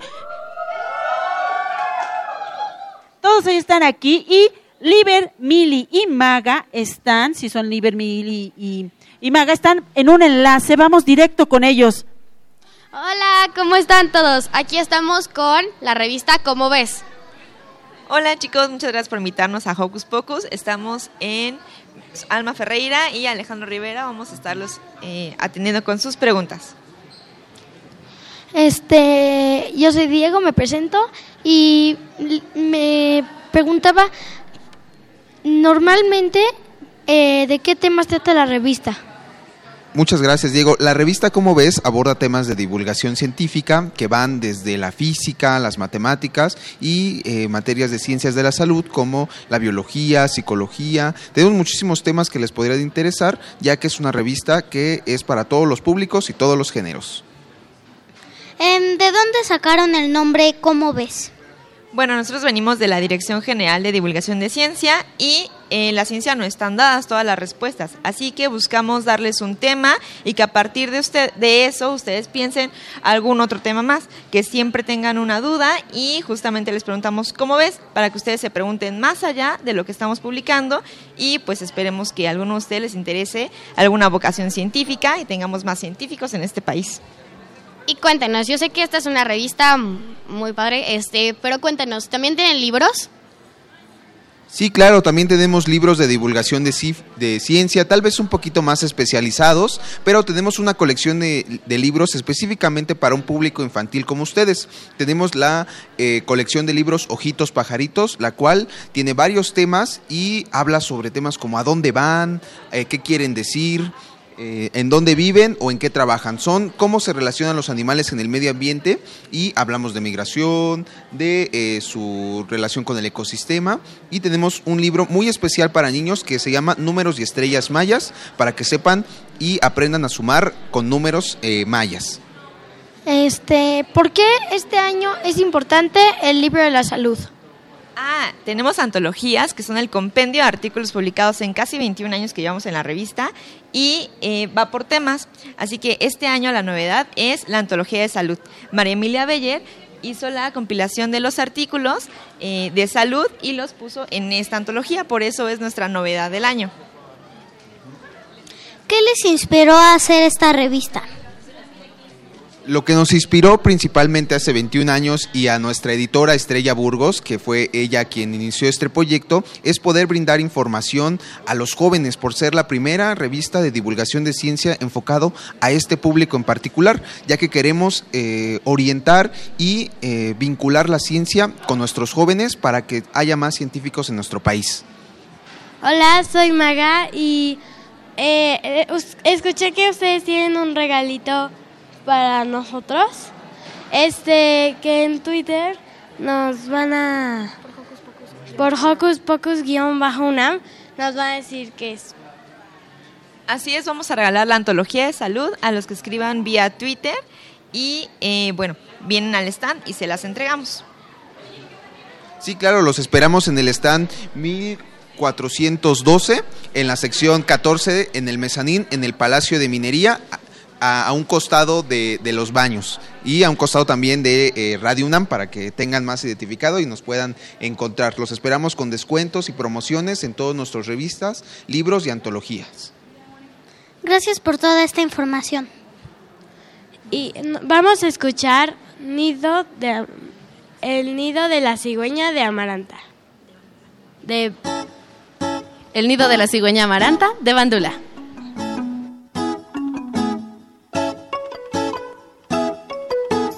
Amaranta es una niña, a quien no le gusta nada, que su mamá la cepille, para que se vea peinada. Y es que resultan terribles los enredos y jalones, para que luego le pongan prendedores y listones, tilín, tililán, tilín, tilín, tilín, tililán, tilín, tilín. Tilín, tililán, tilín, tilín, tilín, tililán, tilín, tilín, tilín, tililán, tilín, tilín. Amaranta, que es muy lista, usa un truco afortunado, se pone gel en el pelo y ya parece peinado. Se pone gel en el pelo y ya parece peinado. Se pone gel en el pelo y ya parece peinado.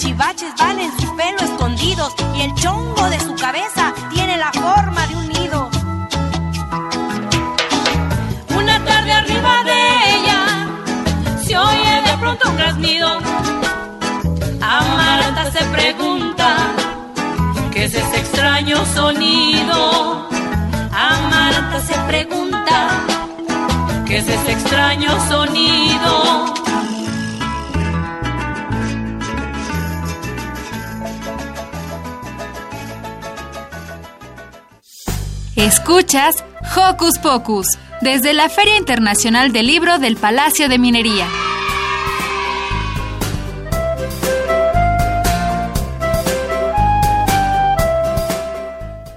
Estamos en la Feria Internacional del Libro del Palacio de Minería. Y seguimos aquí en Hocus Pocus y ya nos acompaña en la mesa...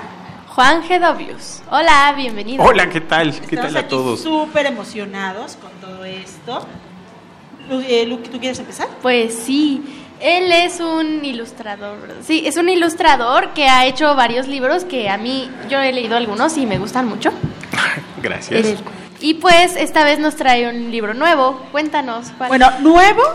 Bueno, pero clásico. O sea, nuevo, clásico, en realidad, nuevo porque está recién salido de la imprenta y lo vamos a justamente presentar hoy, pero en realidad es un texto que ya tiene más de 150 años ahí, en realidad está escrito por ahí de 1850 y es justamente Alicia en el País de las Maravillas y Alicia a través del espejo. Son dos libros en uno. Si le das la vuelta a ese, aquí. Fíjate. Ah, sí es cierto. Ay, no me creías. Sí, por supuesto que te creo.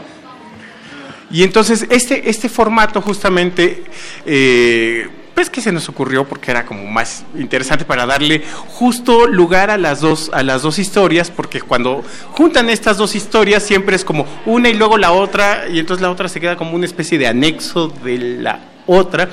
Hicimos este formato, dos portadas, dos historias, termina en el centro.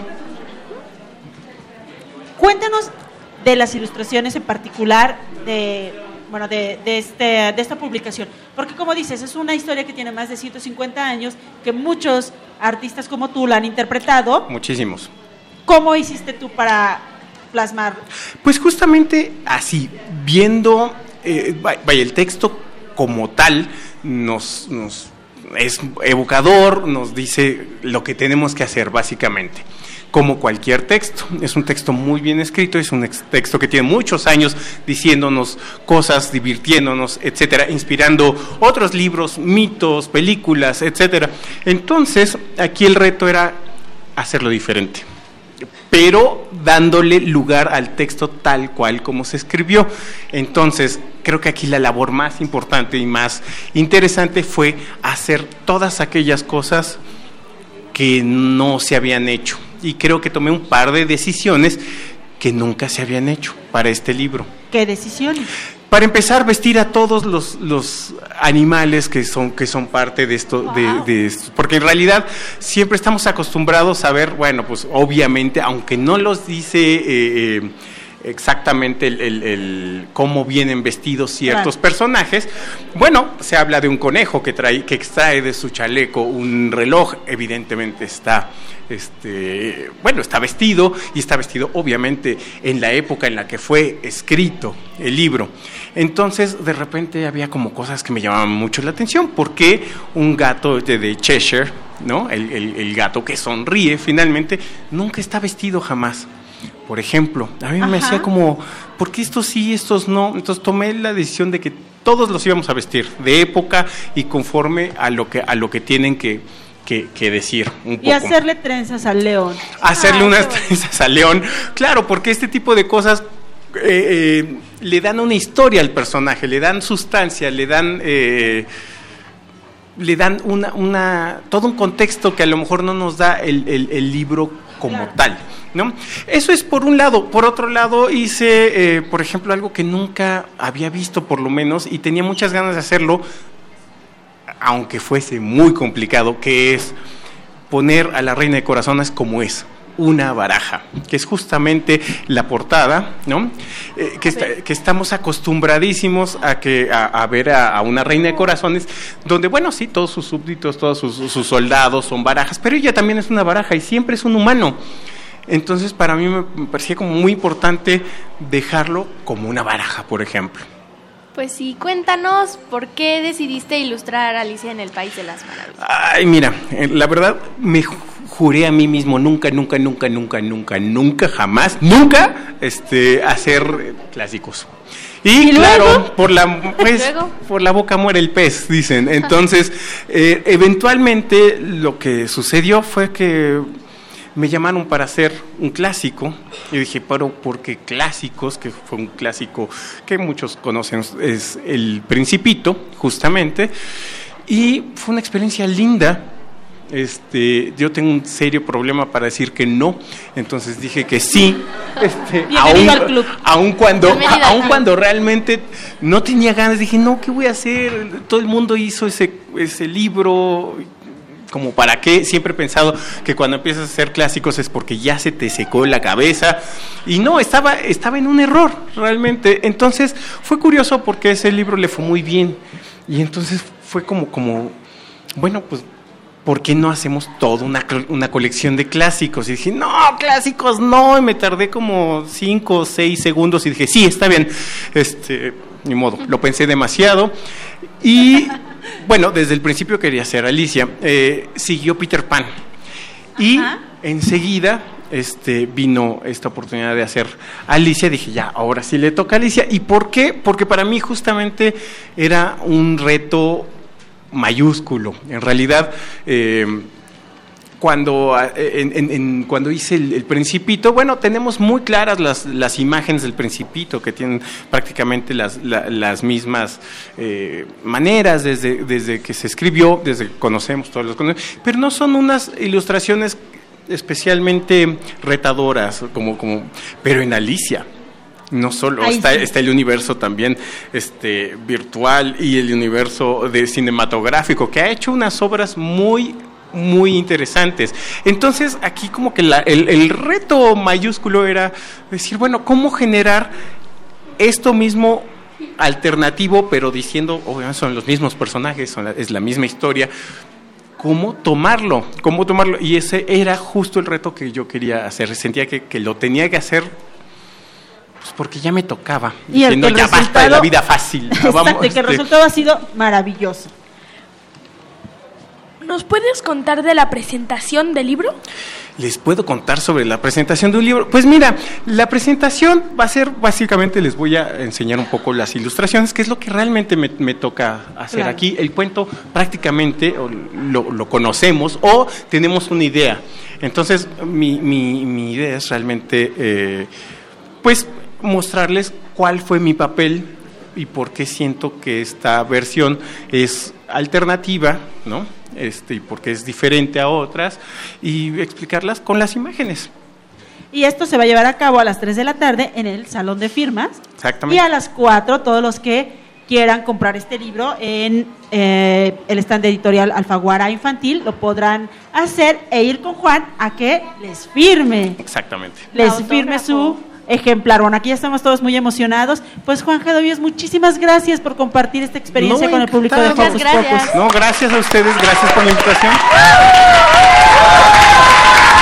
Muy bien, y para dar pie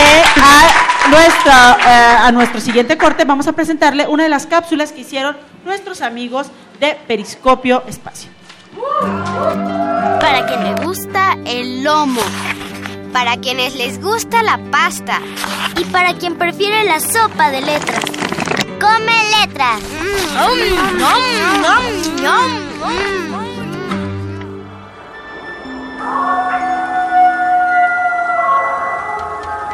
Soy Sebastián Moreno. Esta vez les voy a dar una recomendación. Se trata de una historia muy interesante, que es de uno de mis libros favoritos. Se llama Colmillo Blanco. y es del autor Jack London. La narración comienza con una aventura que viven dos esquimales, Bill y Henry, en las tierras de Alaska, quienes se transportaban en su trineo durante un largo viaje, el cual era jalado por perros fuertes, y día a día se veían en la tarea de luchar contra los conjuntos ataques que recibían de la jauría de los lobos. El protagonista de la historia es un lobo mestizo, llamado Colmillo Blanco, hijo de una perra doméstica que se volvió salvaje, llamada Kitch, y un lobo conocido como Tuerto, líder de su manada. Colmillo Blanco era muy distinto a sus hermanos, ya que era el único que se parecía a su padre. Tenía el pelo gris y era más travieso y fuerte que los otros. Tuvo que aprender a vivir entre humanos, lidiando con sus estilos de vida y costumbres, y debido a esto, fue cambiando de dueño constantemente. Primero vivió con un indio llamado Castor Gris, quien trató de domesticarlo, no lográndolo por las características de Colmillo, así que después lo tiene un hombre despiadado, a quien le apodaban el hermoso Simi, quien lo convirtió en un lobo de pelea, por lo que fue una etapa muy difícil de sobrevivir, ya que constantemente lo ponían a luchar con perros muy fuertes, al grado de lastimarlo, hasta que logró escapar. Y fue hasta que conoció a Wyron Scott, su último amo, que fue cuando ya encontró la paz, el cuidado, la protección y el amor de un verdadero hogar, incluso llegando a tener una camada de cachorros con una collie. Novela muy interesante, ¿no? Espero que la puedan leer. A mí me gustó mucho. Agradecemos la colaboración de Periscopio Espacio, Recreación y Comunicación Infantil.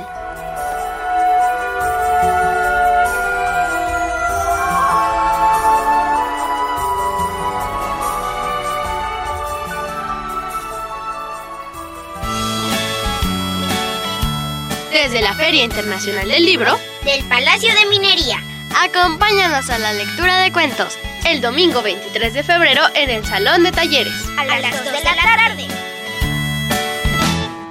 ¡Te esperamos!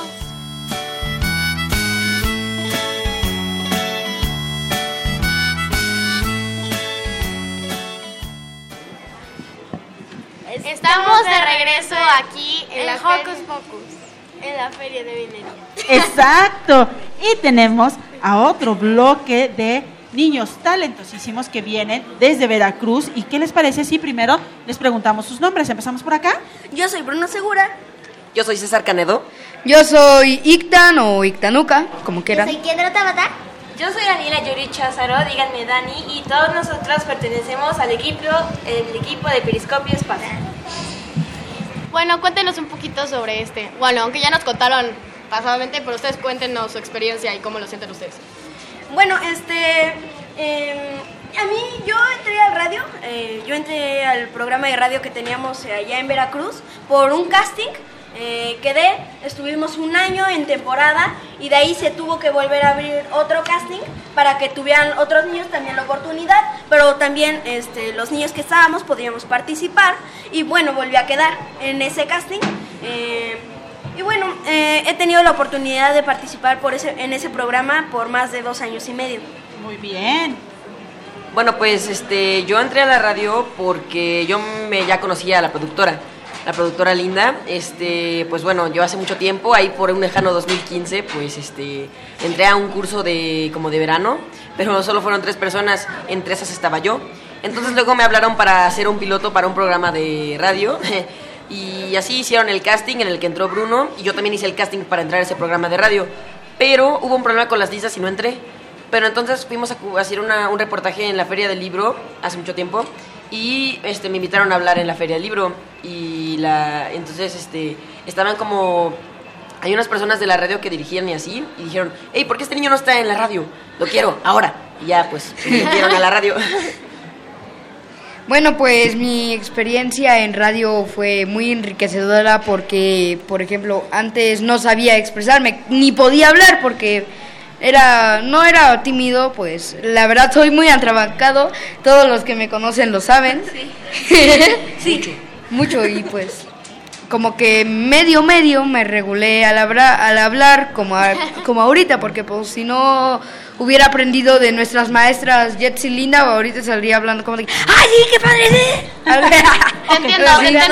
Soy igualita, no te preocupes, soy igualita. Qué bueno que ya aprendiste. Sí, mínimo. Bueno, es que yo entré de parte de los papás de Bruno Segura, que me invitaron, y desde muy pequeña me gustaba hablar, entonces yo dije, pues, vamos a probar el casting. Y aquí soy. Entré y fue una experiencia muy padre estar ahí. Entré hace 3 meses y pues ya salí. Bueno, yo al igual que mis compañeros Bruno y César, inicié en el casting del 2017 y he seguido en La Chicharra, en el programa de radio y también en el taller de Periscopio Espacio. Y pues me gusta mucho este lugar porque nos ayudan a hacer radio, pero nosotros le ponemos el toque, ¿no? Ellos nos dan el empujoncito y nosotros opinamos, hablamos, como nosotros dirigimos el programa y es nuestro programa. Ahí está. Bueno, y eso es muy padre. Y sus otros compañeros nos platicaron que iban a entrevistar al presidente. ¿Cómo es? Ah, sí. Miren, vamos este lunes a asistir a una mañanera del presidente. Entonces tenemos planeadas ahí algunas preguntas, vamos a intentar poder expresárselas. Ajá. Esa es la idea. Y pues bueno, aprovechando que me dieron la palabra, estoy muy emocionado de que nos hayan invitado aquí, porque a mí me encanta la FIL del Palacio de Minería, ¿no? Y ahorita que vinimos con el equipo de Periscopio y que nos invitan a este programa de radio, se me hace una gran oportunidad. Sí, como lo comentaba mi amigo Bruno, vamos a ir a una mañanera y no sé, estoy muy entusiasmado y a la vez muy nervioso, como no sé, siento que no voy a poder, pero claro que sí, es ahí donde entra todo el conocimiento que ya te dieron, claro. Y uno se autorregula, respira. Sí, pero es que como soy medio inquieto, no me puedo aguantar 3 horas ahí sentadito. Entiendo ese sentimiento, no te preocupes. Me tengo que mover. Pero lo vas a lograr. Sí. O sea, imagínense la emoción que tenemos. Vamos a ir a la mañanera. Ya estamos en la FIL y todavía nos invitan a su programa, que es una gran oportunidad. Muchas gracias. Y pues de lo que lleva el programa me ha parecido muy bueno y pues... Tal vez luego los podríamos invitar a Veracruz, ¿no? Exacto. Ay, ¡vámonos a Veracruz! ¡Woo! Vamos todos a Veracruz. Oigan, cuéntenos cuál ha sido la experiencia más significativa. Es más, ¿qué es lo que más recuerdan de su paso por este gran proyecto en el que están? Bueno, yo fui con mi compañero Fidel, hace rato también les estuve contando, que fuimos a la Feria Internacional del Libro de Guadalajara a cubrir pues el evento. Hicimos muchas entrevistas, entre esos el director de la Universidad de Guadalajara, a Juan Villoro, Antonio Malpica. Hicimos varias entrevistas, y también con Paco Ignacio Taibo. Entonces tuvimos esa gran oportunidad de conocer a los autores, expresarles nuestras preguntas. Y bueno, otra experiencia que yo recuerdo mucho fue cuando me invitaron a dar un taller junto con mis maestras Linda y Yetzi, sobre de radiocomunicación infantil. Iban grupos de escuelas y era en la Feria Intercultural del Libro de Tacámbaro, allá en Michoacán. Qué bonito. ¿Y tu corazón? Bueno, pues lo que más recuerdo fue cuando viajamos aquí también a la Ciudad de México, a la FILIG. Ahí fuimos al concierto de 31 minutos. Y pues hablando ahorita de todas nuestras experiencias y todo, yo creo que todo lo que logramos nosotros, un grupo de niños, es porque nosotros pensamos que la comunicación para niños es algo que pues se debe respetar, ¿no? Porque todos en el mundo tenemos una voz y pues últimamente nos han estado opacando, entonces para que los niños tengamos como que una voz para el mundo. Y bueno, ustedes, amigos de Hocus Pocus, ¿ustedes por qué consideran importante que existan espacios como los de ustedes? Espéranos tantito, porque falta la experiencia acá de tus compadres. ¿Qué hubo? Bueno, la verdad, mis mayores experiencias fueron dos. La peor fue que cuando fuimos a Tiocelo, creo que íbamos a hacer entre todo el equipo un reportaje de Día de Muertos. Sí. Ajá, un reportaje de Día de Muertos. Pues ahí, como cualquier niño normal, pues fuimos al área de juegos, ¿no? Y empezó medio la lluviecita y pues ya ve que hay como unos carruseles. Ahí me tropecé y me esguincé el pie y pues me tuvieron que llevar y pues así. Eso fue una experiencia muy enriquecedora, dolorosamente enriquecedora. Pero enriquecedora.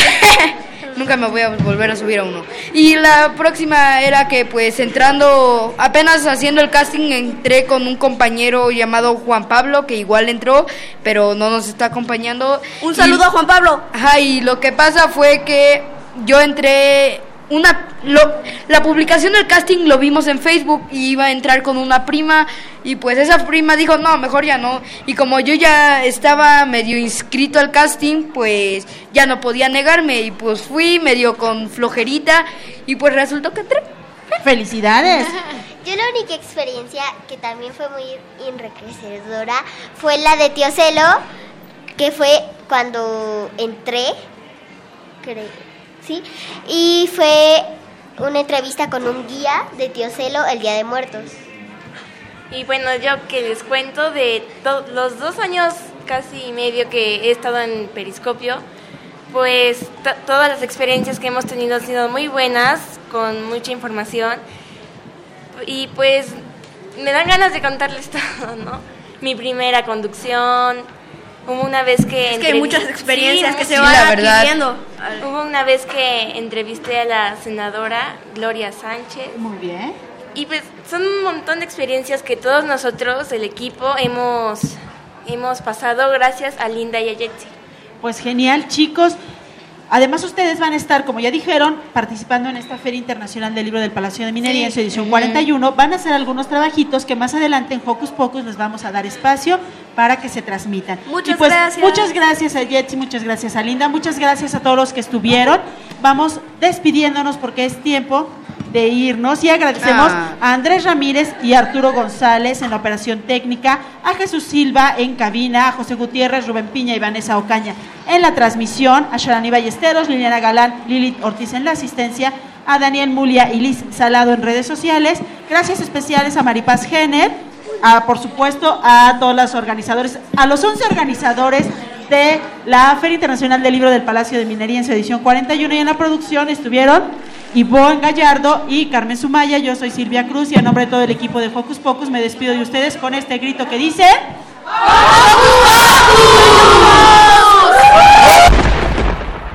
Radio UNAM presentó Hocus Pocus, el espacio donde las niñas y los niños usan la magia de su imaginación.